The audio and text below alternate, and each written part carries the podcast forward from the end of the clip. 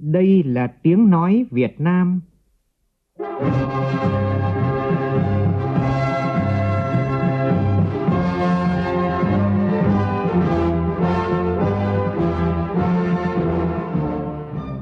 là tiếng nói Việt Nam, phát thanh từ Hà Nội, thủ đô nước Cộng hòa xã hội chủ nghĩa Việt Nam.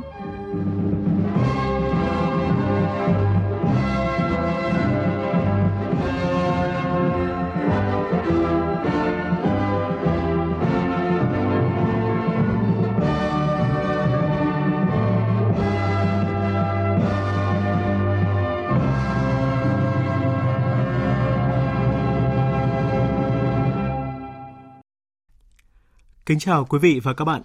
Mời quý vị và các bạn nghe chương trình Thời sự chiều của Đài Tiếng Nói Việt Nam với những nội dung đáng chú ý sau.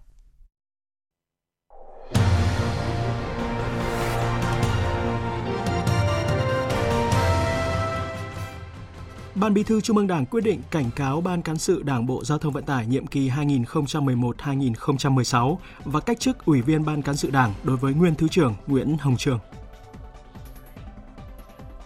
Thủ tướng Nguyễn Xuân Phúc chủ trì cuộc làm việc của Tiểu ban Kinh tế Xã hội chuẩn bị Đại hội Đảng toàn quốc lần thứ 13 của Đảng với các địa phương đồng bằng sông Cửu Long. Theo thống kê của Bộ Giáo dục Đào tạo, tỷ lệ tốt nghiệp trung học phổ thông cả nước năm nay đạt hơn 94%, giảm hơn 3,5% so với năm ngoái. Phố cổ Hội An lần đầu tiên được vinh danh trên trang chủ tìm kiếm của Google. Sau nửa tháng lênh đênh trên biển do tàu bị hỏng máy, 6 ngư dân tàu cá Quảng Ngãi đã được vào bờ an toàn. Trong phần tin thế giới, ứng viên Chủ tịch Ủy ban châu Âu đối mặt với cuộc bỏ phiếu nhiều rủi ro tại Nghị viện châu Âu. Ấn Độ và Nga đạt thỏa thuận về phương thức thanh toán hợp đồng vũ khí có giá trị lớn, không phụ thuộc vào đồng đô la Mỹ.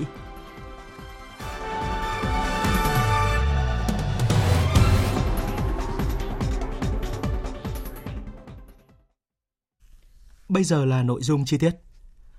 Hôm nay tại Hà Nội, dưới sự chủ trì của Tổng Bí thư Chủ tịch nước Nguyễn Phú Trọng, Ban Bí thư họp xem xét thi hành kỷ luật đối với Ban cán sự Đảng Bộ Giao thông Vận tải và đồng chí Nguyễn Hồng Trường, nguyên Ủy viên Ban cán sự Đảng, nguyên Thứ trưởng Bộ Giao thông Vận tải. Sau khi xem xét tờ trình của Ủy ban Kiểm tra Trung ương, Ban Bí thư nhận thấy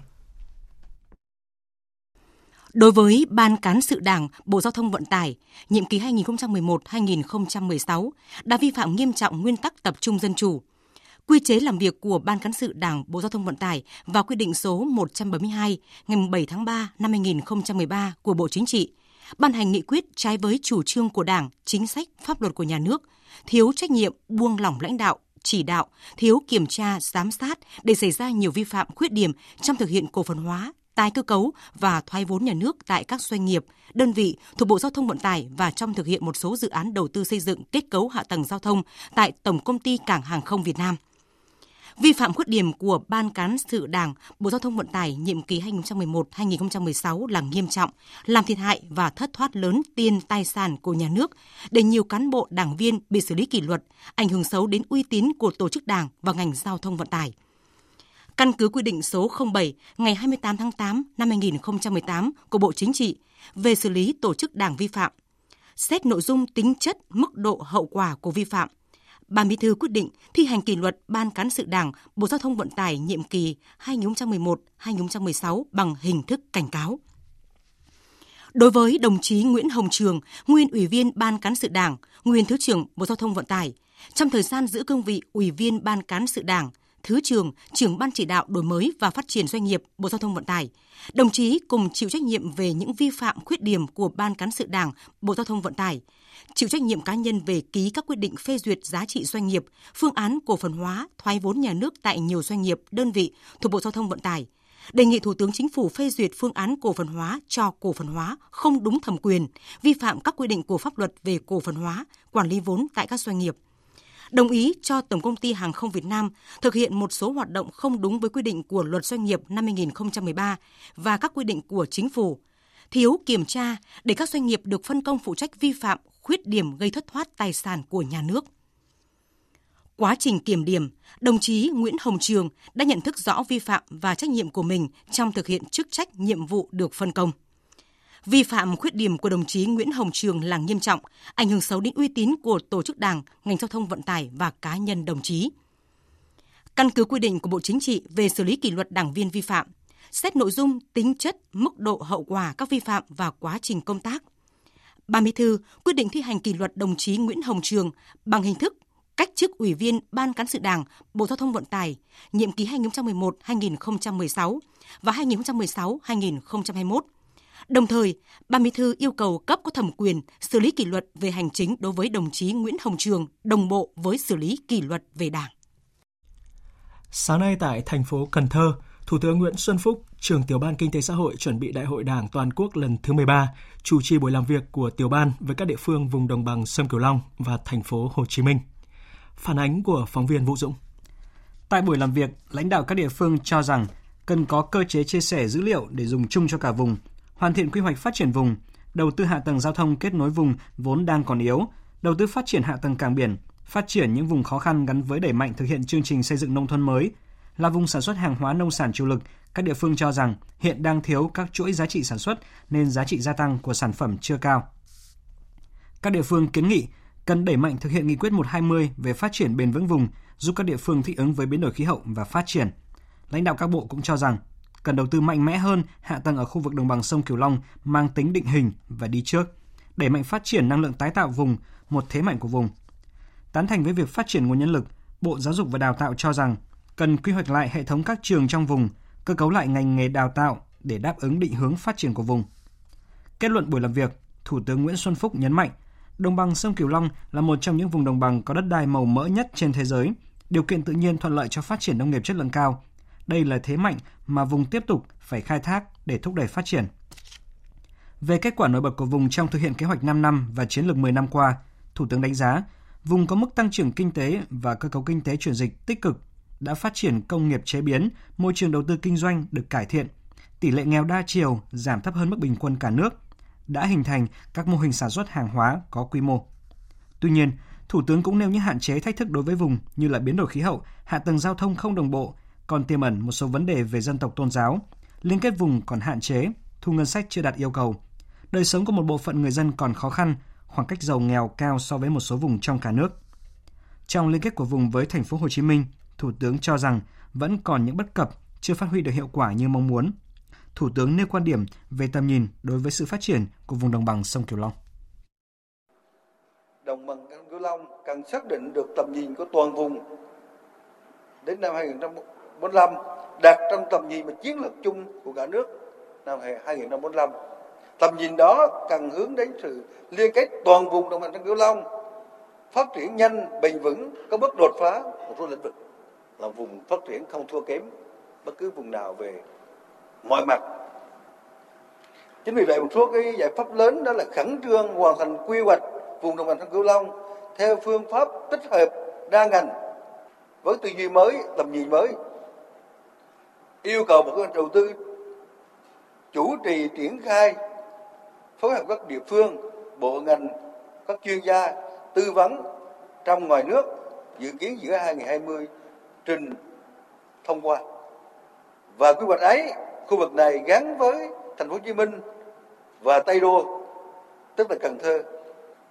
Quy hoạch ấy phải nói giải pháp kết nối cùng có lợi và vấn đề tiểu vùng được đặt ra như ý kiến Ngân Bình hay ý kiến các ông chí đã nêu. Thủ tướng cũng cho rằng vùng cần xây dựng cơ chế huy động nguồn lực để thực hiện quy hoạch phát triển. Trong đó, cần bổ sung 45.000 tỷ đầu tư từ ngân sách nhà nước giai đoạn 2016-2020 và ODA dành riêng cho phát triển các hạ tầng quan trọng mang tính liên vùng, các dự án ứng phó với biến đổi khí hậu, đảm bảo nguồn nước ngọt cho sản xuất và đời sống, triển khai các dự án cấp bách, giải quyết các điểm nghẽn, nút thắt đối với sự phát triển của vùng. Cùng với đó là cần xã hội hóa trong phát triển hạ tầng của vùng, trong đó có đường sắt tốc độ cao. Thủ tướng nhấn mạnh vai trò của chính phủ đối với vùng đồng bằng sông Cửu Long. Chính phủ xây dựng cơ chế điều phối vùng đủ mạnh, đủ thẩm quyền, hoạt động hiệu lực hiệu quả. Không có nơi nào mà có đến 13 tỉnh thành dân số trên 20 gần 20 triệu dân mà cái liên kết nó tạo ra được phát triển tốt như thế mà chúng ta chưa làm tốt. Đừng để mạnh này nấy làm. Cơ cấu lại ngành nông nghiệp dựa trên công nghệ và hiệu quả cao, gắn chế biến và thị trường tiêu thụ, xây dựng các chuỗi sản xuất, các thương hiệu sản phẩm thì cái này là cái mà nông nghiệp vẫn là thế mạnh. Cường có nói không? Chỉ có nói cái ý này. Và cái cơ cấu nông nghiệp ấy nó gắn với biến đổi khí hậu của vùng này. Tinh thần thuận thiên tinh thần uh, biến nguy thành cơ đã được thể hiện đối với đồng bằng sông Cửu Long. Thủ tướng tán thành với các địa phương và bộ ngành về việc phát triển mạnh mẽ hạ tầng giao thông cả về đường bộ, đường sắt bằng nhiều nguồn lực khác nhau. Các hạ tầng này vừa tạo liên kết vùng, vừa kết nối với thành phố Hồ Chí Minh, bởi sự phát triển của đồng bằng sông Cửu Long phụ thuộc nhiều vào thành phố Hồ Chí Minh và ngược lại. Vừa cung cấp nhân tài vật lực cho thành phố Hồ Chí Minh để phát triển. Một động lực mới mà Trung ương đang đề cập và Thủ tướng cho rằng cũng cần đặt ra đối với vùng đồng bằng sông Cửu Long đó là đổi mới sáng tạo, khát vọng dân tộc, khát vọng phát triển vùng để không thua kém bất cứ vùng nào của đất nước. Tiếp tục phiên họp thứ 35, vào sáng nay, tổng kết kỳ họp thứ 7 và cho ý kiến bước đầu về việc chuẩn bị cho kỳ họp thứ 8 của Quốc hội. Ủy ban Thường vụ Quốc hội chưa đồng ý với việc giảm hoặc là bỏ thảo luận ở tổ tại các kỳ họp Quốc hội, đồng thời đề nghị nâng cao chất lượng tổng kết thi hành luật pháp lệnh, cải tiến báo cáo kinh tế xã hội và tập trung vào một số vấn đề mà cuộc sống đang đặt ra. Phản ánh của phóng viên Lại Hoa. Kỳ họp thứ 7, Quốc hội đã xem xét thông qua 7 luật, 10 nghị quyết, cho ý kiến về 9 dự án luật khác – phê chuẩn nhân sự, tiến hành giám sát chuyên đề, chất vấn và trả lời chất vấn, xem xét các báo cáo về kinh tế xã hội, ngân sách nhà nước và nhiều báo cáo quan trọng khác. Tuy nhiên tại phiên họp, các đại biểu cho rằng một số luật cần có thời gian thảo luận nhiều hơn, nâng cao chất lượng thảo luận ở tổ. Các đại biểu cũng cho rằng quy trình lựa chọn vấn đề chất vấn tại các kỳ họp khoa học, tuy nhiên một vài lĩnh vực nóng chưa được chọn chất vấn, do đó cần xem xét ngay từ quy trình lựa chọn đầu tiên. Các ý kiến cũng đánh giá việc xin phiếu ý kiến bằng điện tử được thực hiện tốt, tuy nhiên cần giải thích rõ để cử tri hiểu, tránh gây hiểu lầm như đã từng biểu quyết xin ý kiến về một số điều của luật phòng chống tác hại của rượu bia tại kỳ họp thứ bảy. Chủ tịch Hội đồng Dân tộc Hà Ngọc Chiến đề nghị. Những vấn đề nào mà thực sự là những ý kiến, nhiều ý kiến ngang ngửa nhau mới đưa ra để mà xin ý kiến chứ còn nếu mà đa số ý kiến thế này còn một số ý kiến thế kia thì không nhất thiết phải đưa ra. Vừa rồi cái luật phòng chống tác hại rượu bia chúng ta cho xin ý kiến với hai phương án như vậy thì tôi thấy là nó cũng chưa khoa học. Khi xin ý kiến mà không nghiêng về phương án nào thì tự nhiên là dư luận của cử tri người ta nói rằng không biết tại sao thế nào mà đại biểu quốc hội phương án mới cũng không đồng tình. Phương án theo như luật hiện hành cũng không đồng tình. Tôi thấy là cũng phải cân nhắc cái việc lấy hai phương án trong một số trường hợp cụ thể. Tại phiên họp, Tổng thư ký Quốc hội Nguyễn Hạnh Phúc cho biết dự kiến kỳ họp thứ 8 Quốc hội khóa 14 làm việc trong 22 ngày, khai mạc vào 21 tháng 10, trong đó công tác lập pháp kỳ họp thứ 8 dự kiến xem xét thông qua 10 dự án luật, cho ý kiến 8 dự án luật.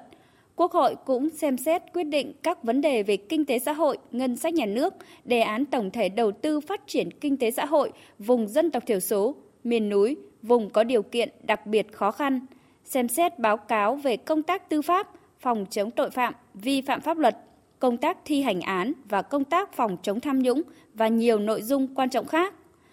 Phó Chủ tịch Quốc hội Uông Chu Lưu đề nghị Quốc hội cần tiếp tục đổi mới, cải tiến báo cáo về kinh tế xã hội, tập trung vào một số vấn đề mà cuộc sống đang đặt ra.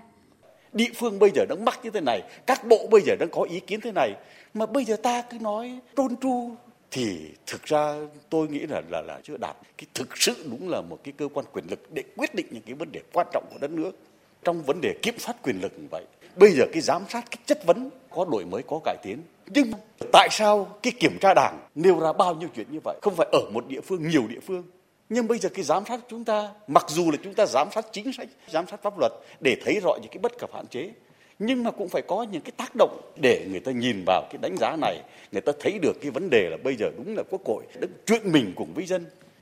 Phát biểu tại phiên họp, Chủ tịch Quốc hội Nguyễn Thị Kim Ngân nhấn mạnh việc giữ nguyên thảo luận của các đại biểu Quốc hội ở tổ, đề nghị cải tiến cách thức kỳ họp, tiếp tục xây dựng luật pháp lệnh theo chương trình năm 2020, trong đó có 10 dự án luật dự kiến được thông qua, đồng thời chú ý để đời sống của luật dài hơn, cũng trong sáng nay, Ủy ban Thường vụ Quốc hội xem xét phê duyệt đề nghị bổ nhiệm đại sứ đặc mệnh toàn quyền nước Cộng hòa xã hội chủ nghĩa Việt Nam. Vào chiều nay, Ủy ban Thường vụ Quốc hội họp kín cho ý kiến về chủ trương đầu tư xây dựng dự án Quốc hội điện tử giai đoạn từ nay đến năm 2026. và cuối buổi chiều nay, Ủy ban Thường vụ Quốc hội xem xét quyết định thành lập phường Lộc Hòa và phường Mỹ Xá thuộc thành phố Nam Định, tỉnh Nam Định, thành lập thị trấn Măng Đen thuộc huyện Con Plong của tỉnh Con Tum. Vào chiều nay, Ủy ban nhân dân thành phố Hồ Chí Minh tổ chức họp kín với các đơn vị liên quan về việc triển khai kế hoạch thực hiện kết luận về công tác quản lý nhà nước và thực hiện pháp luật trong quy hoạch quản lý xây dựng đất đai tại khu đô thị mới Thủ Thiêm. Tin của phóng viên Duy Phương. Cuộc họp do Phó Chủ tịch Ủy ban nhân dân thành phố Hồ Chí Minh Võ Văn Hoan chủ trì, nội dung chính bàn về cách triển khai thực hiện kết luận của thanh tra chính phủ về khu đô thị mới Thủ Thiêm, quận 2. Do đây là cuộc họp nội bộ nên báo chí không được mời tham dự, thành phố sẽ tổ chức họp báo công bố thông tin trong thời gian tới. Mới đây, ông Võ Văn Hoan vừa ký văn bản chỉ đạo các đơn vị tập trung xử lý khiếu nại của người dân Thủ Thiêm. Ủy ban nhân dân quận 2 có trách nhiệm tiếp nhận hồ sơ tài liệu có liên quan đến khiếu nại để xem xét giải quyết khiếu nại lần đầu theo thẩm quyền và quy định của pháp luật. Sau đó tổng hợp báo cáo tình hình, hướng xử lý khiếu nại gửi Ủy ban nhân dân thành phố Hồ Chí Minh trước ngày 20 tháng 7 năm 2019 để chuẩn bị báo cáo trao đổi với thanh tra chính phủ. Tại hội nghị lần thứ 30, Ban chấp hành Đảng bộ thành phố Hồ Chí Minh khóa 10, nhiệm kỳ 2015-2020, Bí thư Thành ủy thành phố Hồ Chí Minh Nguyễn Thiện Nhân cho biết, thành phố đã tiếp xúc với người dân, xây dựng chính sách bồi thường, hỗ trợ tái định cư và sẽ trình Hội đồng nhân dân thành phố thông qua. Hôm nay, trang chủ tìm kiếm Google đã vinh danh Hội An với hình ảnh chùa cầu trong lễ hội đèn lồng. Đây là lần đầu tiên đô thị cổ này xuất hiện trên Google Doodle, cũng là lần đầu tiên trong lịch sử Doodle, một địa danh cụ thể của nước ta được chọn để vinh danh. Tin cho biết. Doodle là cách mà Google thể hiện logo của mình trên trang chủ theo một lối minh họa đặc biệt dành cho những dịp lễ, kỷ niệm lịch sử lớn hoặc danh nhân có ảnh hưởng sâu rộng với thế giới hoặc một vùng lãnh thổ và dân tộc. Cố nhạc sĩ Trịnh Công Sơn là tên tuổi đầu tiên của nước ta được Google đưa vào danh sách biểu tượng cho Doodle. Và ngày hôm nay, được Google Doodle chọn làm ngày tôn vinh Hội An với những hình ảnh minh họa nét văn hóa đặc trưng của thành phố thơ mộng này. Đó là hình ảnh chùa cầu nổi bật lung linh trong lễ hội đèn lồng để tôn vinh một đô thị cổ vẫn giữ được nét cổ quýnh qua bao thăng trầm của thời gian – Trước khi được Google vinh danh, đô thị cổ của nước ta cũng đã vượt qua nhiều thành phố nổi tiếng trên thế giới để được tạp chí du lịch hàng đầu của Mỹ Travel Leisure bình chọn là thành phố du lịch tốt nhất thế giới năm nay. Cách đây 20 năm, Hội An được Tổ chức Giáo dục Khoa học và Văn hóa thuộc Liên Hợp Quốc UNESCO công nhận là di sản văn hóa thế giới và càng trở nên thu hút khách du lịch khắp nơi trên thế giới. Thưa quý vị, thưa các bạn, hôm nay chúng ta cũng kỷ niệm tròn 20 năm ngày Hà Nội được Tổ chức Giáo dục Khoa học và Văn hóa của Liên Hợp Quốc UNESCO vinh danh là thành phố vì hòa bình. Hà Nội ngày càng khẳng định vị thế xứng đáng với danh hiệu cao quý này.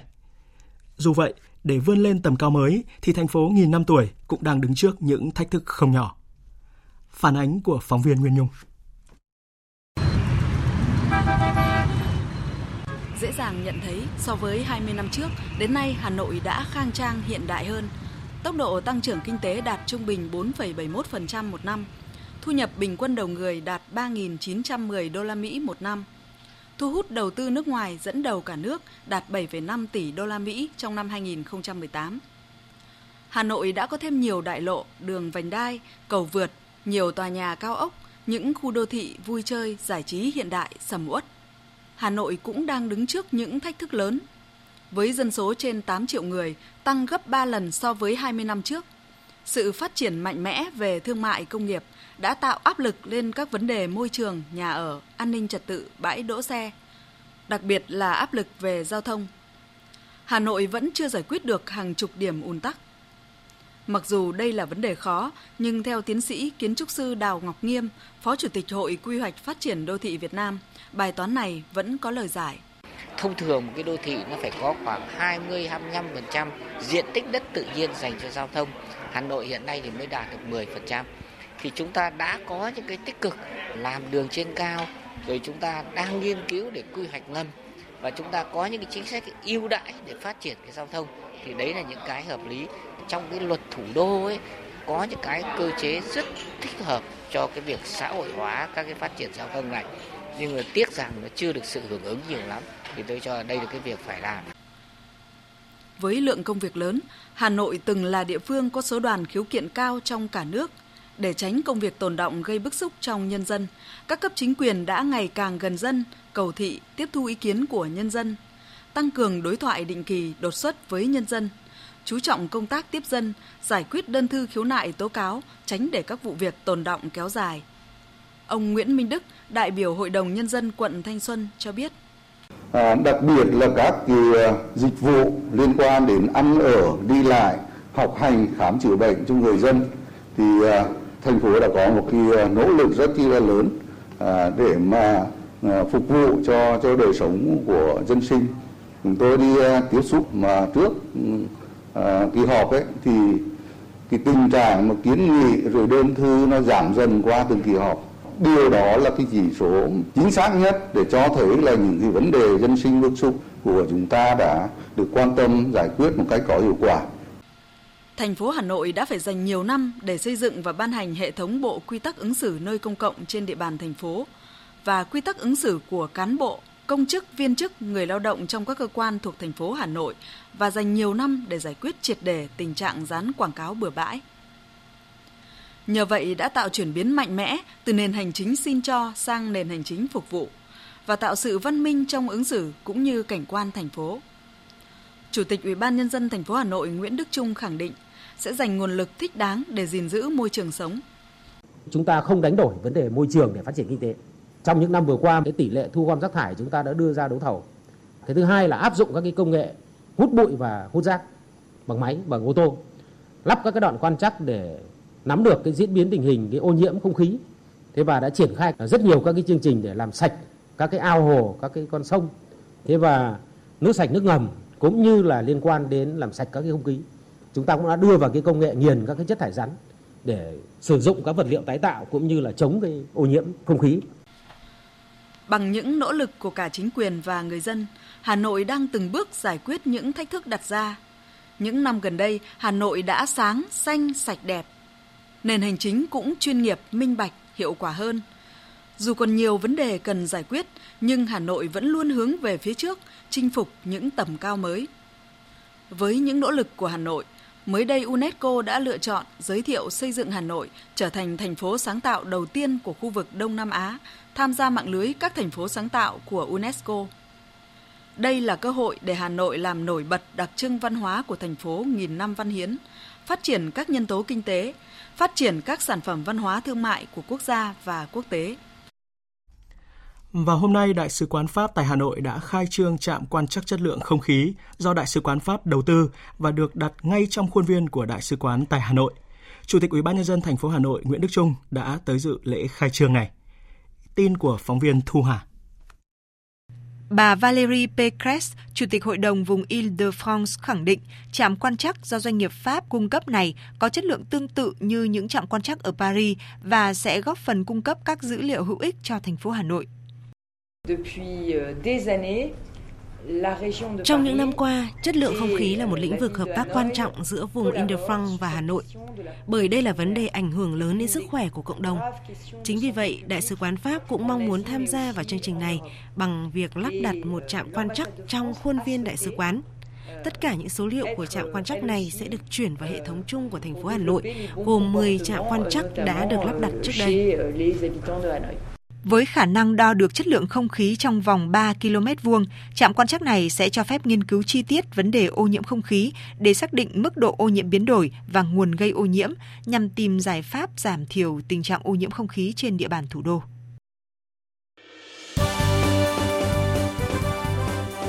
Thời sự tiếng nói Việt Nam. Thông tin nhanh. Bình luận sâu. Tương tác đa chiều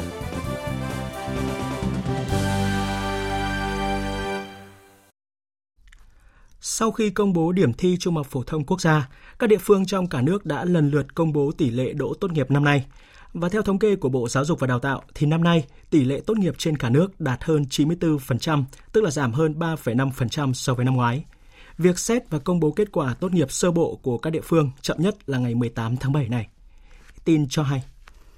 Trong số các địa phương đã công bố tỷ lệ đỗ tốt nghiệp trung học phổ thông năm nay, Nam Định dẫn đầu với tỷ lệ gần 98,6% thí sinh đỗ tốt nghiệp. Các tỉnh Hà Nam, Vĩnh Phúc, Bà Rịa Vũng Tàu, Cần Thơ, Hải Phòng, Hậu Giang đều có tỷ lệ đỗ tốt nghiệp cao trên 95%. Là địa phương khó khăn về kinh tế xã hội, Lai Châu cũng đạt tỷ lệ đỗ tốt nghiệp hơn 96,5%. Đặc biệt, Lai Châu có 14 đơn vị trường có tỷ lệ đỗ tốt nghiệp đạt 100%, chủ yếu là trường phổ thông dân tộc nội trú, học sinh thuộc vùng sâu, vùng xa, đặc biệt khó khăn. Một số địa phương như Hà Giang, Sơn La có tỷ lệ đỗ tốt nghiệp giảm sâu so với năm ngoái còn hơn 70%. So sánh giữa học sinh khối trung học phổ thông và khối giáo dục thường xuyên thì tỷ lệ đỗ tốt nghiệp ở khối trung học phổ thông là cao hơn. Thưa quý vị, thưa các bạn, như chúng tôi đã phân tích trong mục sự kiện và bàn luận chương trình thời sự 18 giờ chiều qua, hơn 70% bài thi môn lịch sử kỳ thi Trung học phổ thông quốc gia năm nay đạt điểm dưới trung bình. Cùng với vấn đề này thì số thí sinh bị điểm liệt môn ngữ văn lên tới con số gần 1.300 cũng khiến cho dư luận đặc biệt quan tâm. Phản ánh của phóng viên Minh Hưởng. Điều khiến nhiều người bất ngờ đó là môn ngữ văn, dù điểm thi trung bình tăng so với năm ngoái, nhưng số thí sinh bị điểm liệt lại tăng gần gấp đôi so với năm ngoái, với 1.265 bài thi, trong khi năm ngoái là 783 bài thi bị điểm liệt. Cô Nguyễn Kim Anh, giáo viên ngữ văn trường Trung học phổ thông Phan Huy Chú, Hà Nội, nói. Đề văn năm nay không phải là một đề đánh đố, không hề khó. Với những bạn chỉ cần học trung bình thôi thì là có thể được 5, 6 điểm rồi thế mà những con mà học yếu thì cũng phải được 3 điểm điểm liệt nhiều như thế thì tôi thấy thực sự là cũng hơi bất ngờ. Có lẽ là chúng ta phải đi tìm cái câu trả lời là phải chăng là một cái bộ phận nào đó trong học sinh đã quay lưng với môn văn. Chứ còn các con chỉ ngồi viết những gì mình hiểu ở một cái trình độ lớp 12 thì chắc chắn là không bị điểm liệt đâu.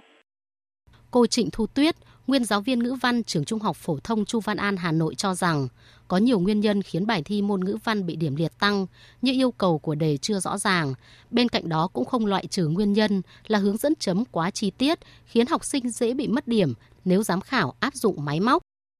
Ví dụ như là cái câu hỏi số 4 của phần đọc hiểu. Hành trình đi đến khát vọng của con người đưa đến cho anh chị suy nghĩ gì? Trong đáp án đưa ra một số cái suy nghĩ là hành trình ờ, vất vả khó khăn này, thể hiện ý chí mạnh mẽ của con người này.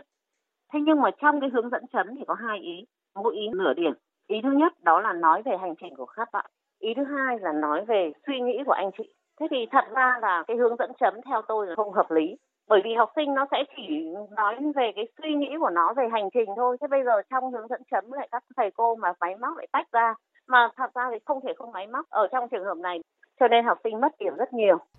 Con số 1.265 bài thi môn ngữ văn bị điểm liệt cũng không phải là quá lớn, nhưng lại khiến nhiều người đặt câu hỏi vì năm nay số bài thi bị điểm liệt của các môn đều ở mức thấp. Hai môn có số bài thi bị điểm liệt cao trong kỳ thi năm 2018 là lịch sử với 1.277 bài thi và ngoại ngữ là 2.189 bài thi, thì năm nay giảm xuống chỉ còn lần lượt là 395 và 630 bài thi. Đây là điều mà Bộ Giáo dục và Đào tạo nên tìm hiểu, xem xét lại.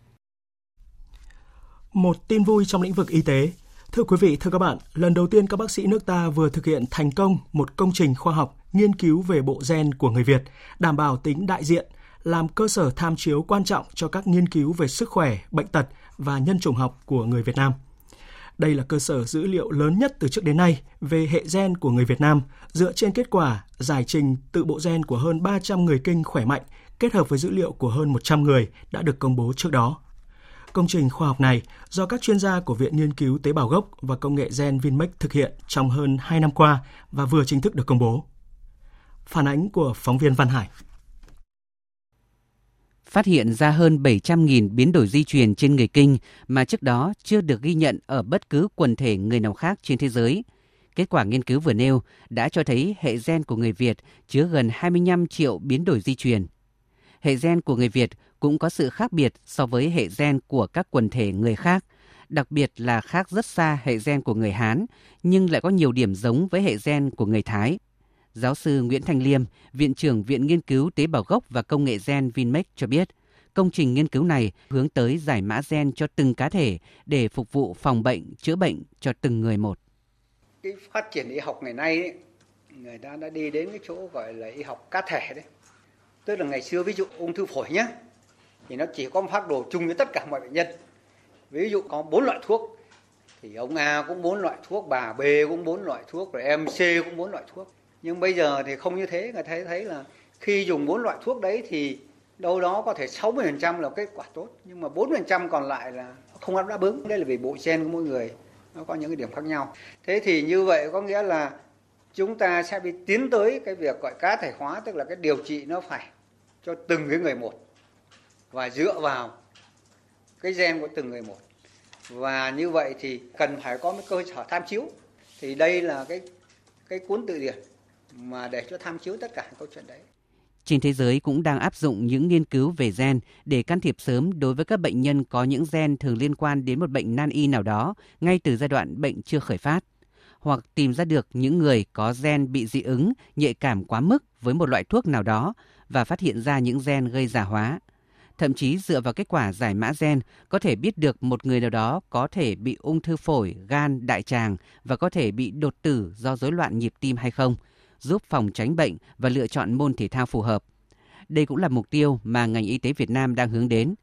Theo giáo sư Nguyễn Thành Liêm, nghiên cứu này cũng chứng minh hiệu quả của việc điều trị bệnh tự kỷ bằng ghép tế bào gốc. Số bệnh nhân mà tự kỷ có đột biến gen cũng không nhiều như là mình nghĩ, đâu đó là khoảng 20%. Thế nhưng mà nghiên cứu thì cho thấy là đối với trẻ tự kỷ dù có đột biến gen hay không đột biến gen thì chúng ta vẫn có thể áp dụng cái phương pháp ghép đầu gốc được và nó cho chúng ta những cái kết quả là khá tích cực. Công trình nghiên cứu về hệ gen của người Việt đã được công bố trên tạp chí uy tín thế giới Human Mutation – trên cơ sở kết quả của nghiên cứu này, các chuyên gia của tập đoàn Vingroup đang tiến hành một nghiên cứu sâu hơn, tiếp tục giải trình tự gen của 1.000 người Việt Nam. Trước đây, chưa có nghiên cứu mang tính đại diện về bộ gen của người Việt, các nhà khoa học thường phải tham chiếu từ bộ gen của người nước ngoài. Sự tham chiếu như vậy có nhiều hạn chế vì mỗi chủng tộc, dân tộc thường có cấu trúc bộ gen khác nhau. Chương trình Thời sự chiều xin được tiếp tục với những tin đáng chú ý khác. Vào chiều nay, các lực lượng chức năng đã cơ bản dập tắt đám cháy rừng tại vị trí đường lên núi Sơn Trà, đoạn đối diện với Hồ Xanh ở thành phố Đà Nẵng. Khoảng 5 hecta cây bụi từ đường Hoàng Sa xuống đến bờ biển đã bị cháy rụi. Diện tích bị cháy chủ yếu là cỏ khô và cây bụi nên không gây thiệt hại lớn. Sơn Trà là khu vực có nhiều khách du lịch thường xuyên đến vui chơi, đốt lửa ăn uống nên nguy cơ cháy rừng khá cao. Lực lượng chức năng đang tiếp tục làm rõ nguyên nhân của vụ cháy. Trước đó vào sáng nay, lực lượng cảnh sát phòng cháy chữa cháy công an huyện Hoài Đức Hà Nội đã dập tắt đám cháy tại nhà hàng trong khu du lịch Thiên Đường Bảo Sơn. Công an vẫn đang tiến hành điều tra nguyên nhân của vụ cháy và thống kê thiệt hại. Vào chiều nay, đại diện Ban An toàn giao thông thành phố Buôn Ma Thuột, tỉnh Đắk Lắk đã đến thăm hỏi động viên và trao tiền hỗ trợ cho gia đình các nạn nhân tử vong và bị thương trong vụ tai nạn lật xe khách vào khoảng 3 giờ sáng nay trên quốc lộ 26 đoạn qua thành phố Buôn Ma Thuột. Tin cho biết. Ban An toàn giao thông thành phố Buôn Ma Thuột trao số tiền hỗ trợ 5 triệu đồng cho gia đình nạn nhân bị tử vong, hỗ trợ 500.000 đến 2 triệu đồng đối với các nạn nhân bị thương. Lãnh đạo Ban An toàn giao thông Đắk Nông cũng đã thăm hỏi và hỗ trợ gia đình nạn nhân bị tử vong 2 triệu đồng, mỗi người bị thương là 1 triệu đồng. Như tin đã đưa, vào lúc 3 giờ sáng nay, tại quốc lộ 26 đoạn qua thành phố Buôn Ma Thuột, tỉnh Đắk Lắk đã xảy ra vụ lật xe khách giường nằm, làm một người bị tử vong tại chỗ và hơn 10 người bị thương. Tình hình sức khỏe các nạn nhân đã dần ổn định. Nguyên nhân vụ tai nạn đang được điều tra và làm rõ. Thưa quý vị, thưa các bạn, sau nửa tháng lênh đênh trên biển do tàu bị hỏng máy, và sáng nay, tàu cá QNG 90499TS cùng với 6 ngư dân đi trên tàu đã được tàu cảnh sát biển cứu hộ lai dắt vào bờ trong niềm vui vô hạn của gia đình và người thân. Phản ánh của cộng tác viên Tiến Công. Đúng 8 giờ, Tàu cảnh sát biển 4032 thuộc Bộ Tư lệnh vùng cảnh sát biển 2, đóng tại xã Tâm Quang, huyện Núi Thành, tỉnh Quảng Nam, đã lai dắt tàu cá QNR 90499TS cùng 6 ngư dân xã Bình Châu, huyện Bình Sơn, tỉnh Quảng Ngãi về tới cảng Hải đoàn 21, vùng cảnh sát biển 2. Hạnh phúc vỡ hòa, người thân trong gia đình ùa đến ôm chầm các ngư dân. Bà Trương Thị Việt, chủ tàu cá QNR 90499TS thì liên tục nói lời cảm ơn lực lượng cứu hộ đi đất liền là chị cũng mừng cũng cảm ơn mấy anh là cảnh sát biển cứu giúp tàu về tới nơi tới cháu Thuyền trưởng Nguyễn Tuấn ở thôn Gành Cả, xã Bình Châu cho hay, tàu bị hỏng máy dù các thuyền viên đã cố gắng tìm cách khắc phục nhưng không thành nên tàu buộc phải thả neo gọi vào bờ nhờ hỗ trợ. May có tàu cảnh sát biển ra cứu giúp nên anh em trên tàu mới được an toàn trở về. Tôi rất cảm giác rất là hạnh phúc được mấy anh cảnh sát biển à, đưa với cái tàu à, đến đây là tôi rất là cảm xúc rất là hạnh phúc không có gì cho bạn được cũng như là cha mẹ tôi sinh ra lần thứ hai vậy. Trung tá Phạm Nguyên Phú, Hải đội trưởng Hải đội 212, vùng cảnh sát biển 2, người trực tiếp chỉ huy tàu cứu nạn cho biết. Sau khi nhận lệnh xong thì chúng tôi phải sử dụng tốc độ cao để nhanh chóng tiếp cận ngư dân ở trên biển.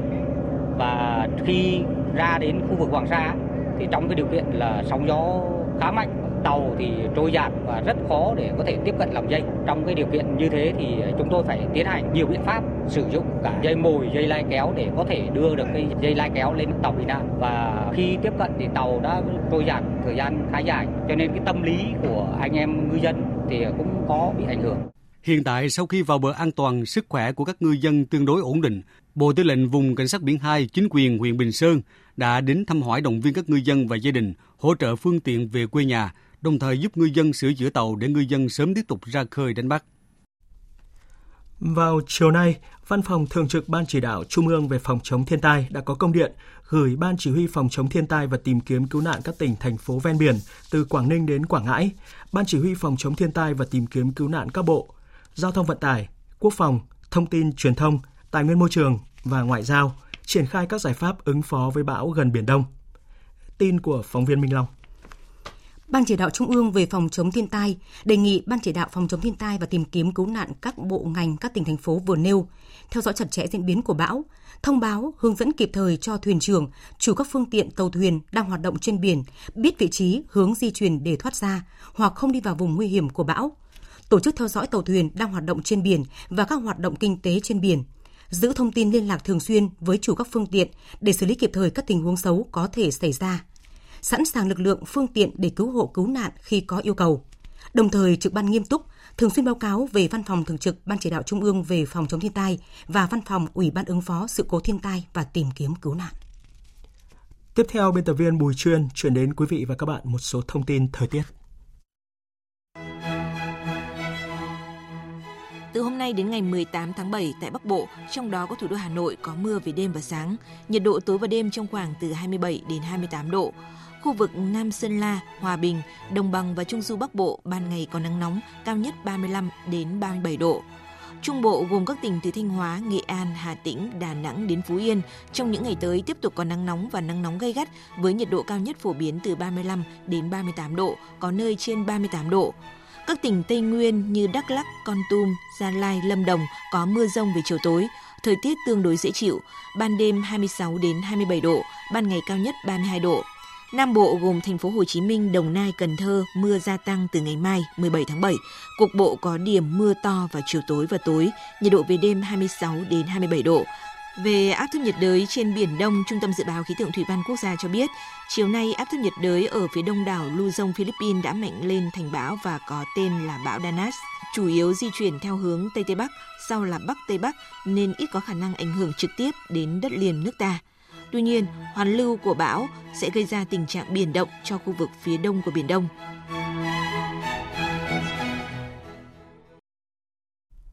Quý vị và các bạn đang nghe chương trình thời sự của Đài Tiếng Nói Việt Nam. Sau đây là tin chúng tôi vừa nhận được. Vào chiều tối nay tại nhà Quốc hội, Chủ tịch Quốc hội Nguyễn Thị Kim Ngân đã tiếp tranh án Tòa án Nhân dân tối cao Lào, Kham Pha Sẻng Dara đang có chuyến thăm và làm việc tại nước ta. Tin của phóng viên Lê Tuyết. Tại buổi tiếp, Tranh án Tòa án Nhân dân tối cao Lào Kham Pha Sẻng Dara cho biết, ngành tòa án Lào cũng đang thực hiện nhiệm vụ cải cách tư pháp. Do vậy, chuyến thăm và làm việc này, ngoài mục đích thắt chặt mối quan hệ hữu nghị truyền thống và hợp tác toàn diện giữa hai nước Việt Nam và Lào, thì Tòa án Nhân dân tối cao Lào còn có 5 nội dung mong muốn được ngành tòa án Việt Nam chia sẻ chuyên sâu. Đó là trao đổi kinh nghiệm với Việt Nam trong việc xây dựng luật tố tụng dân sự, kinh nghiệm công bố bản án sau khi xét xử trên cổng thông tin điện tử, quản lý đội ngũ thẩm phán để thực thi công vụ một cách thanh liêm, kinh nghiệm ứng dụng công nghệ 4.0 ở Việt Nam, kinh nghiệm hoạt động của Hội đồng thẩm phán của Tòa án Nhân dân tối cao. Với năm nội dung này, trong cuộc hội đàm cùng tranh án Tòa án Nhân dân tối cao Việt Nam Nguyễn Hòa Bình hôm qua, về phía Lào đã nhận được những câu hỏi trả lời kinh nghiệm quý báu từ Việt Nam. Chủ tịch Quốc hội Nguyễn Thị Kim Ngân đánh giá cao sự hợp tác chặt chẽ giữa Tòa án Nhân dân Việt Nam và Lào thời gian qua đã đạt được nhiều kết quả tích cực, nhất là trong đào tạo, bồi dưỡng nghiệp vụ tòa án, thẩm phán, trao đổi các đoàn công tác ở cả cấp trung ương và địa phương. Chủ tịch Quốc hội tin tưởng rằng sự hợp tác của hai tòa án nhân dân tối cao Việt Nam và Lào nói riêng và tòa án các địa phương nói chung tiếp tục chia sẻ kinh nghiệm trong việc nâng cao hiệu quả hợp tác, tăng cường công tác bồi dưỡng cán bộ để tòa án nhân dân Lào hoàn thành tốt trọng trách của mình – phát triển mối quan hệ hợp tác mang lại những lợi ích cụ thể thiết thực cho ngành tòa án hai nước, đóng góp tích cực vào sự phát triển chung của mỗi quốc gia, cũng như thắt chặt hơn nữa mối quan hệ hợp tác truyền thống giữa hai dân tộc. Nhân chuyến thăm và đồng chủ trì Hội nghị Hợp tác An ninh Việt Nam và Lào lần thứ 10 tại thủ đô Viêng Chăn, vào chiều nay, Thượng tướng Bùi Văn Nam, Thứ trưởng Bộ Công an và đoàn công tác đã đến chào Thủ tướng Lào Thonglun Sisulit. Tin của nhóm phóng viên Vân Thiêng và Đặng Thùy, thường trú tại Lào. Báo cáo với Thủ tướng Lào về kết quả hội nghị hợp tác an ninh hai nước Việt Nam Lào lần thứ 10 vừa tổ chức xong qua 15 tháng 7 tại Viêng Chăn. Thứ trưởng Bùi Văn Nam cho biết, hai bên đã thống nhất phương hướng hợp tác giữa lực lượng an ninh hai nước thời gian tới. Đó là tập trung trao đổi thông tin, chia sẻ kinh nghiệm, thực hiện nhiệm vụ đảm bảo an ninh quốc gia, phối hợp đấu tranh với các đối tượng khủng bố, phá hoại, phối hợp trên lĩnh vực xuất nhập cảnh, giữ gìn sự ổn định và phát triển của đường biên giới chung. Thứ trưởng Bùi Văn Nam cũng cho biết, nhân dịp này, Bộ Công an Việt Nam đã trao tặng Bộ An ninh Lào một số bộ thiết bị hoạt động nghiệp vụ và sẵn sàng hỗ trợ đào tạo cán bộ cho Bộ An ninh Lào. Thủ tướng Thông Luân Sinsulit vui mừng chào đón Thứ trưởng Bùi Văn Nam và đoàn công tác, đánh giá cao sự hợp tác giữa Bộ Công an Việt Nam và Bộ An ninh Lào trên nhiều lĩnh vực an ninh, trật tự, phòng chống tội phạm hình sự, vân vân. Cảm ơn sự giúp đỡ chí tình của Bộ Công an Việt Nam đã dành cho Bộ An ninh Lào, đồng thời khẳng định sẽ quan tâm chỉ đạo Bộ An ninh Lào và các cơ quan trực thuộc phối hợp ngày càng chặt chẽ hơn nữa với Bộ Công an Việt Nam trong việc hợp tác giữ gìn an ninh quốc gia của mỗi nước. Cũng trong ngày hôm nay, nhân chuyến thăm và làm việc tại Lào, Thứ trưởng Bộ Ngoại giao Việt Nam Nguyễn Quốc Dũng đã có cuộc gặp Thứ trưởng Bộ Ngoại giao Lào Kham Phao Ơn Thavan. Hai bên đã trao đổi tình hình kinh tế chính trị của mỗi nước cũng như là các vấn đề khu vực và quốc tế cùng quan tâm, đồng thời tập trung đánh giá kết quả hợp tác giữa hai bộ trong thời gian qua. Thưa quý vị, thưa các bạn, hôm nay trả lời câu hỏi của một số phóng viên trong và ngoài nước liên quan đến diễn biến gần đây ở Biển Đông, người phát ngôn Bộ Ngoại giao Việt Nam Lê Thị Thu Hằng cho biết. Như đã nhiều lần khẳng định, Việt Nam có chủ quyền, quyền chủ quyền và quyền tài phán đối với các vùng biển ở Biển Đông, được xác định theo đúng các quy định của Công ước của Liên Hợp Quốc về luật biển 1982 mà Việt Nam và các nước ở Biển Đông đều là thành viên. Do đó, mọi hoạt động của nước ngoài trên các vùng biển Việt Nam phải tuân thủ các quy định có liên quan của Công ước của Liên Hợp Quốc về luật biển 1982 và pháp luật Việt Nam. Mọi hoạt động của nước ngoài trên các vùng biển Việt Nam nếu không được phép của Việt Nam đều vô giá trị, xâm phạm vùng biển Việt Nam, vi phạm luật pháp quốc tế và Công ước của Liên Hợp Quốc về luật biển 1982. Chủ trương nhất quán của Việt Nam là kiên quyết, kiên trì đấu tranh bằng các biện pháp hòa bình, phù hợp với luật pháp quốc tế, Công ước của Liên Hợp Quốc về luật biển 1982 trước bất cứ hành vi nào xâm phạm chủ quyền, quyền chủ quyền và quyền tài phán của Việt Nam trên các vùng biển được xác định phù hợp với Công ước của Liên Hợp Quốc về luật biển 1982. Việt Nam hết sức coi trọng hòa bình, hữu nghị, hợp tác, thiện trí và sẵn sàng giải quyết các tranh chấp bất đồng bằng các biện pháp hòa bình. Trên cơ sở đó, trong thời gian qua, Việt Nam đã triển khai đồng bộ các biện pháp hòa bình để giải quyết vấn đề, đấu tranh yêu cầu tôn trọng vùng biển Việt Nam, các quyền và lợi ích hợp pháp của Việt Nam trên vùng biển của mình, không có hành động làm phức tạp tình hình. Các lực lượng chức năng trên biển của Việt Nam đã và đang thực thi chủ quyền, quyền chủ quyền và quyền tài phán một cách hòa bình, đúng pháp luật nhằm bảo vệ vùng biển Việt Nam. Chuyển sang các tin thế giới đáng chú ý. Nghị viện châu Âu vừa tiến hành phiên bỏ phiếu trong tối qua để quyết định liệu có chấp nhận đề cử cựu Bộ trưởng Quốc phòng Đức bà Ursula von der Leyen làm Chủ tịch Ủy ban châu Âu nhiệm kỳ 5 năm tới hay không. Phóng viên Quang Dũng, thường trú tại khu vực Tây Âu, phản ánh. Trong sáng ngày 16 tháng 7, bà Ursula von der Leyen đã có bài phát biểu tổng thể trước Nghị viện châu Âu, trong đó nêu ra chương trình hành động của mình khi làm Chủ tịch Ủy ban châu Âu, với các ưu tiên chính là thực thi các chính sách xã hội nhằm đảm bảo tốt hơn quyền lợi của các công dân châu Âu và đẩy mạnh cuộc chiến chống biến đổi khí hậu.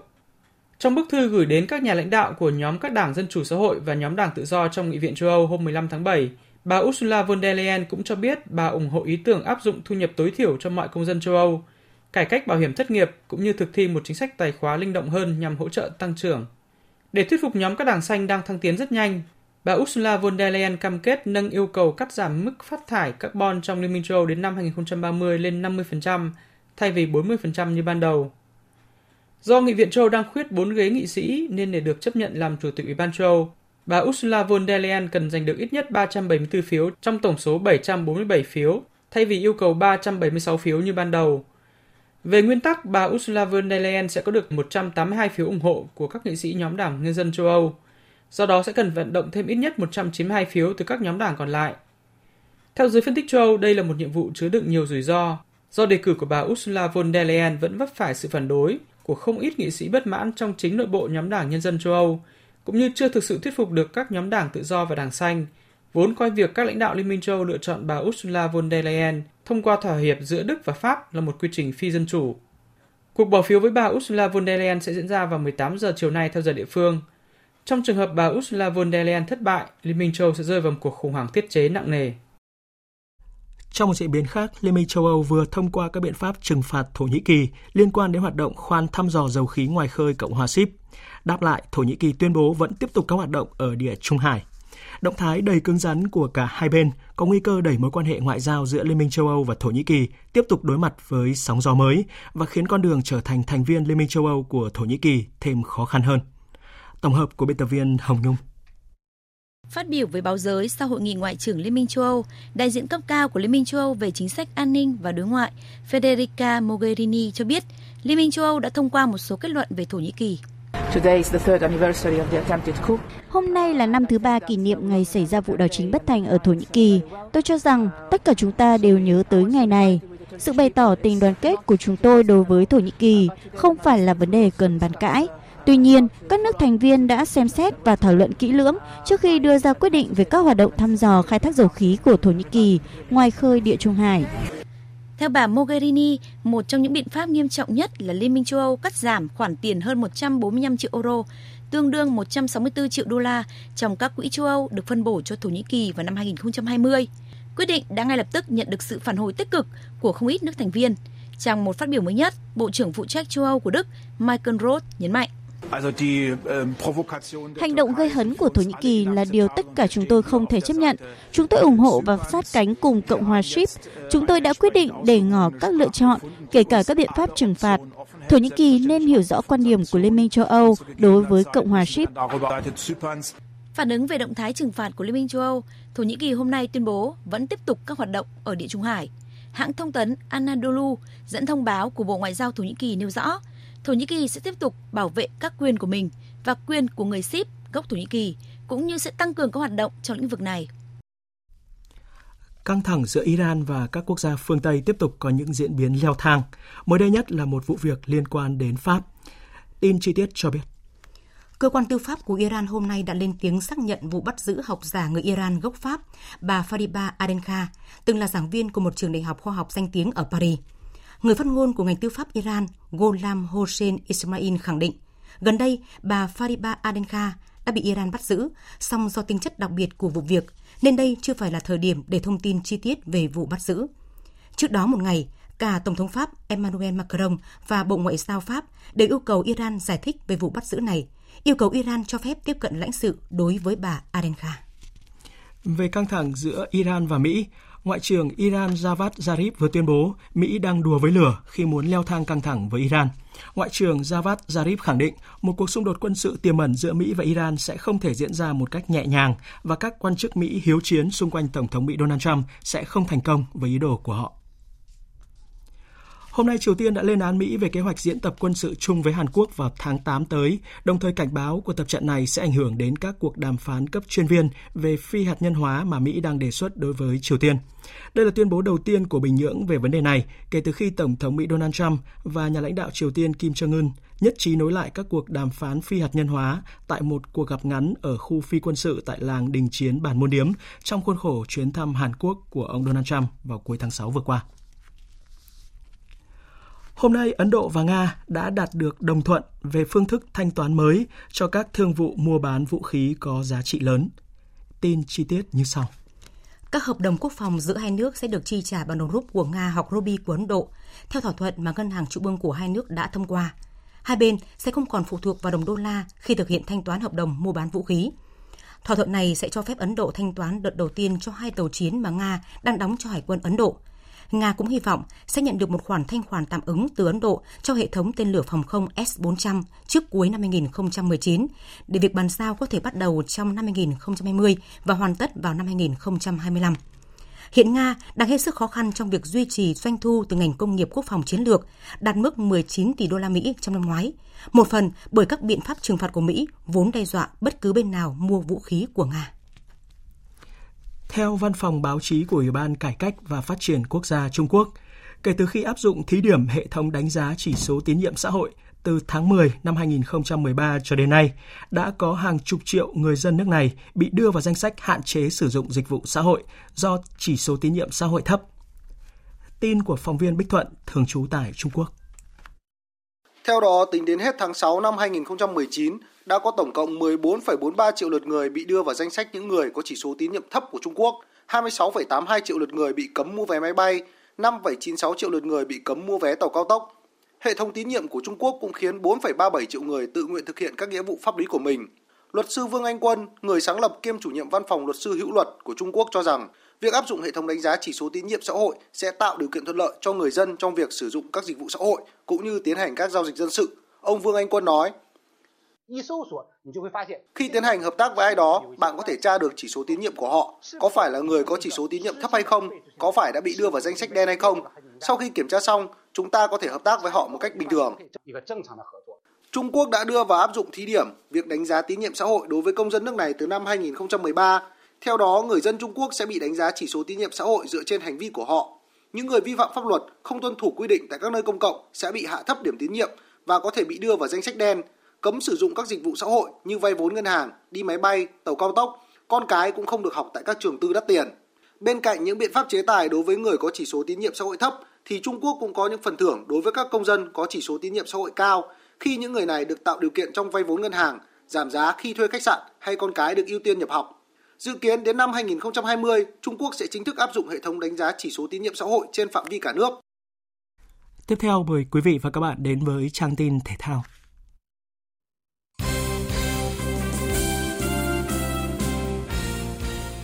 Vị và các bạn, đội tuyển Việt Nam sẽ xác định được các đối thủ ở vòng loại thứ hai World Cup khu vực châu Á sau lễ bốc thăm được tổ chức vào lúc 16 giờ ngày mai tại Kuala Lumpur, Malaysia. Đại diện cho Liên đoàn bóng đá Việt Nam tham dự buổi lễ là Phó Chủ tịch Thường trực Trần Quốc Tuấn. 40 đội tuyển được chia vào 8 bảng, mỗi bảng 5 đội, thi đấu theo thể thức sân nhà sân khách để tính điểm xếp hạng. Tổng cộng 12 đội, gồm 8 đội xếp thứ nhất và 4 đội xếp thứ nhì có thành tích tốt nhất sẽ dự vòng loại cuối cùng của World Cup 2022, đồng thời giành quyền tham dự vòng chung kết Asian Cup 2023. Tuyển Việt Nam xếp thứ 15 châu Á nên thuộc nhóm hạt giống số 2. Dự kiến trong năm nay, tuyển Việt Nam sẽ có 6 lượt đấu vòng loại World Cup. Thay vì cùng đoàn cán bộ của VFF sang Malaysia, huấn luyện viên Park Hang-seo sẽ ở lại Việt Nam cho kết quả bốc thăm. Vị chiến lược gia người Hàn Quốc muốn tập trung theo dõi cầu thủ ở V-League 2019, trong đó có loạt trận vòng 16 diễn ra vào hôm nay và ngày mai.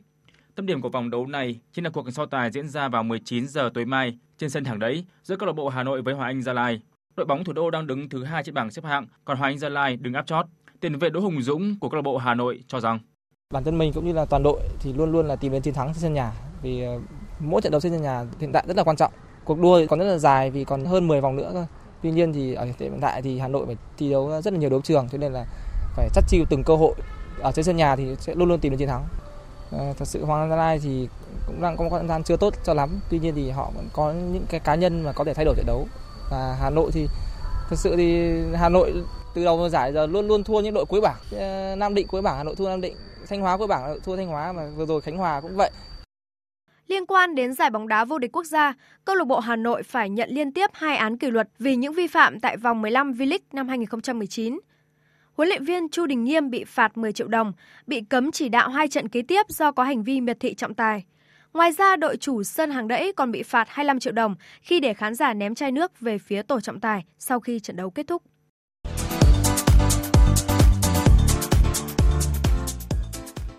Tại Cung Thể thao dưới nước, khu Liên hiệp Thể thao Quốc gia Mỹ Đình, giải bơi trẻ quốc gia năm 2019 đã bước sang ngày thi đấu thứ ba và có 4 kỷ lục lứa tuổi mới được thiết lập. Đặng Ái Mỹ mang về cho đoàn An Giang tấm huy chương vàng, đồng thời phá kỷ lục lứa tuổi 12 đến 13 nội dung 50m ngửa nữ khi đạt thành tích 32 giây 07, phá kỷ lục cũ mà Nguyễn Diệp Phương Trâm thiết lập cách đây 5 năm. Các kỷ lục còn lại thuộc về Ngô Thị Ngọc Quỳnh ở Quảng Bình với 100 m bơi bướm nữ từ 18 tuổi trở lên. Trần Duy Khôi ở thành phố Hồ Chí Minh với 200 m hỗn hợp nam 18 tuổi trở lên và Nguyễn Quang Thuận ở Trung tâm Thể dục Thể thao Quốc phòng 4 với 200 m hỗn hợp nam lứa tuổi 12 đến 13. Trên bảng tổng sắp, đoàn An Giang tạm dẫn đầu với 16 huy chương vàng.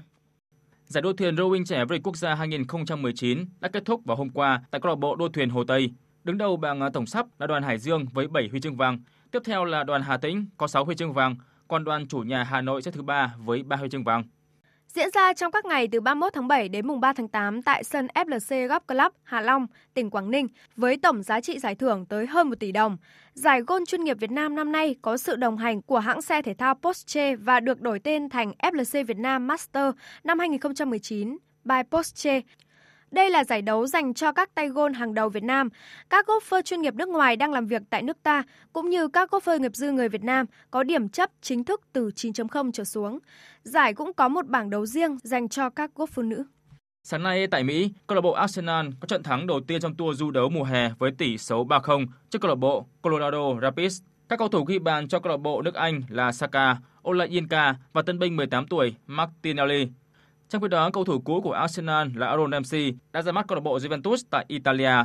Tại buổi tiếp xúc với truyền thông, Ramsey chia sẻ. Khi biết được Juventus quan tâm, tôi đã không từ chối. Đây là một trong những đội bóng lớn nhất trên thế giới. Tôi đã có cơ hội đến đây để thi đấu cho họ. Nó giống như là một giấc mơ nhưng cũng chứa đầy thử thách. Tôi biết mình sẽ gặp nhiều khó khăn nhưng tôi đã chuẩn bị sẵn sàng đối diện với thử thách. Hợp đồng giữa Aaron Ramsey và Juventus có thời hạn 4 năm. Tiền vệ sinh năm 1990, người xứ Wales, nhận mức lương lên tới 400.000 bảng mỗi tuần. Dự báo thời tiết Trung tâm Dự báo Khí tượng Thủy văn Quốc gia cho biết, do ảnh hưởng của vùng áp thấp nóng phía Tây với đới gió Tây Nam gây hiệu ứng phơn nên ở khu vực Hòa Bình và các tỉnh đồng bằng, Trung Du Bắc Bộ có nắng nóng với nhiệt độ cao nhất trong ngày phổ biến từ 35 đến 37 độ. Ở khu vực các tỉnh từ Thanh Hóa đến Bình Định tiếp tục có nắng nóng và nắng nóng gay gắt với nhiệt độ cao nhất từ 35 đến 38 độ, có nơi trên 38 độ. Từ ngày 18 tháng 7, nắng nóng có khả năng mở rộng ra các tỉnh phía Đông Bắc Bộ. Nắng nóng ở các tỉnh miền Trung có khả năng kéo dài trong nhiều ngày tới. Cũng theo Trung tâm Dự báo Khí tượng Thủy văn Quốc gia, chiều nay áp thấp nhiệt đới đã mạnh lên thành bão có tên quốc tế là Danas, chủ yếu di chuyển theo hướng Tây Tây Bắc, sau là Bắc Tây Bắc nên không có khả năng ảnh hưởng trực tiếp đến đất liền nước ta. Tuy nhiên, hoàn lưu của bão sẽ gây ra tình trạng biển động cho khu vực phía đông của Biển Đông. Sự hoạt động của bão khiến cho gió mùa Tây Nam hoạt động mạnh nên mưa sẽ gia tăng ở các tỉnh phía Nam, thời gian mưa lớn tập trung vào chiều tối. Sau đây sẽ là phần dự báo chi tiết các khu vực đêm nay và ngày mai. Phía Tây Bắc Bộ có mưa rào và rông vài nơi, cục bộ có nơi mưa vừa, mưa to. Riêng khu vực Hòa Bình có nắng nóng, nhiệt độ từ 23 đến 33 độ, riêng Hòa Bình từ 34 đến 37 độ. Phía Đông Bắc Bộ có mưa rào và rông rải rác, riêng khu vực Đồng bằng và Trung Du có nắng nóng, nhiệt độ từ 25 đến 35 độ, riêng Đồng bằng và Trung Du cao nhất từ 35 đến 37 độ. Các tỉnh từ Thanh Hóa đến Thừa Thiên Huế có mưa rào và rông vài nơi, ngày nắng nóng và nắng nóng gay gắt, nhiệt độ từ 27 đến 38 độ, có nơi trên 38 độ. Các tỉnh ven biển từ Đà Nẵng đến Bình Thuận chiều tối và đêm có mưa rào và rông vài nơi, ngày nắng, phía Bắc có nắng nóng và nắng nóng gay gắt, nhiệt độ từ 25 đến 37 độ, phía Bắc có nơi trên 38 độ. Tây Nguyên có mưa mưa vừa, mưa to và rông, nhiệt độ từ 21 đến 32 độ. Nam Bộ có mưa, có nơi mưa vừa, mưa to và rông, nhiệt độ từ 24 đến 33 độ. Khu vực Hà Nội có mưa rào và rông vài nơi, ngày nắng nóng, nhiệt độ từ 24 đến 37 độ. Tiếp theo là dự báo thời tiết biển, vịnh Bắc Bộ có mưa rào và rông vài nơi, tầm nhìn xa trên 10 km, gió Nam đến Đông Nam cấp 3, cấp 4. Vùng biển từ Quảng Trị đến Quảng Ngãi và khu vực quần đảo Hoàng Sa thuộc thành phố Đà Nẵng không mưa, tầm nhìn xa trên 10 km, gió nhẹ. Vùng biển từ Bình Định đến Ninh Thuận có mưa rào và có nơi có rông, tầm nhìn xa trên 10 km, giảm xuống từ 4 đến 10 km trong mưa, gió Tây Nam cấp 4, cấp 5. Vùng biển từ Bình Thuận đến Cà Mau có mưa rào và rông, tầm nhìn xa trên 10 km, giảm xuống từ 4 đến 10 km trong mưa, gió Tây Nam cấp 5 có lúc cấp 6, giật cấp 8 biển động. Trong cơn rông có khả năng xảy ra lúc xoáy. Vùng biển từ Cà Mau đến Kiên Giang, bao gồm cả Phú Quốc và Vịnh Thái Lan, có mưa rào và rông rải rác, tầm nhìn xa trên 10 km, giảm xuống từ 4 đến 10 km trong mưa, gió Tây Nam cấp 4. Khu vực Bắc Biển Đông có mưa rào và rông vài nơi, tầm nhìn xa trên 10 km, giảm xuống từ 4 đến 10 km trong mưa, gió Bắc đến Tây Bắc cấp 4, riêng phía Đông cấp 4, cấp 5, từ chiều mai mạnh dần lên cấp 6, cấp 7, giật cấp 8 biển động mạnh. Khu vực giữa Biển Đông có mưa rào và rông rải rác, tầm nhìn xa trên 10 km, giảm xuống từ 4 đến 10 km trong mưa, gió Tây đến Tây Nam cấp 4, cấp 5. Khu vực Nam Biển Đông và khu vực quần đảo Trường Sa thuộc tỉnh Khánh Hòa có mưa rào và rông rải rác, tầm nhìn xa từ 4 đến 10 km, gió Tây Nam cấp 5 có lúc cấp 6, giật cấp 8 biển động. Trong cơn rông có khả năng xảy ra lốc xoáy. Tới đây chúng tôi kết thúc chương trình Thời sự chiều nay. Chương trình do các biên tập viên Hải Quân, Hoàng Ân và Hằng Nga thực hiện với sự tham gia của phát thanh viên Kim Phượng, kỹ thuật viên Uông Biên, chịu trách nhiệm nội dung Đồng Mạnh Hùng. Cảm ơn quý vị và các bạn đã quan tâm theo dõi.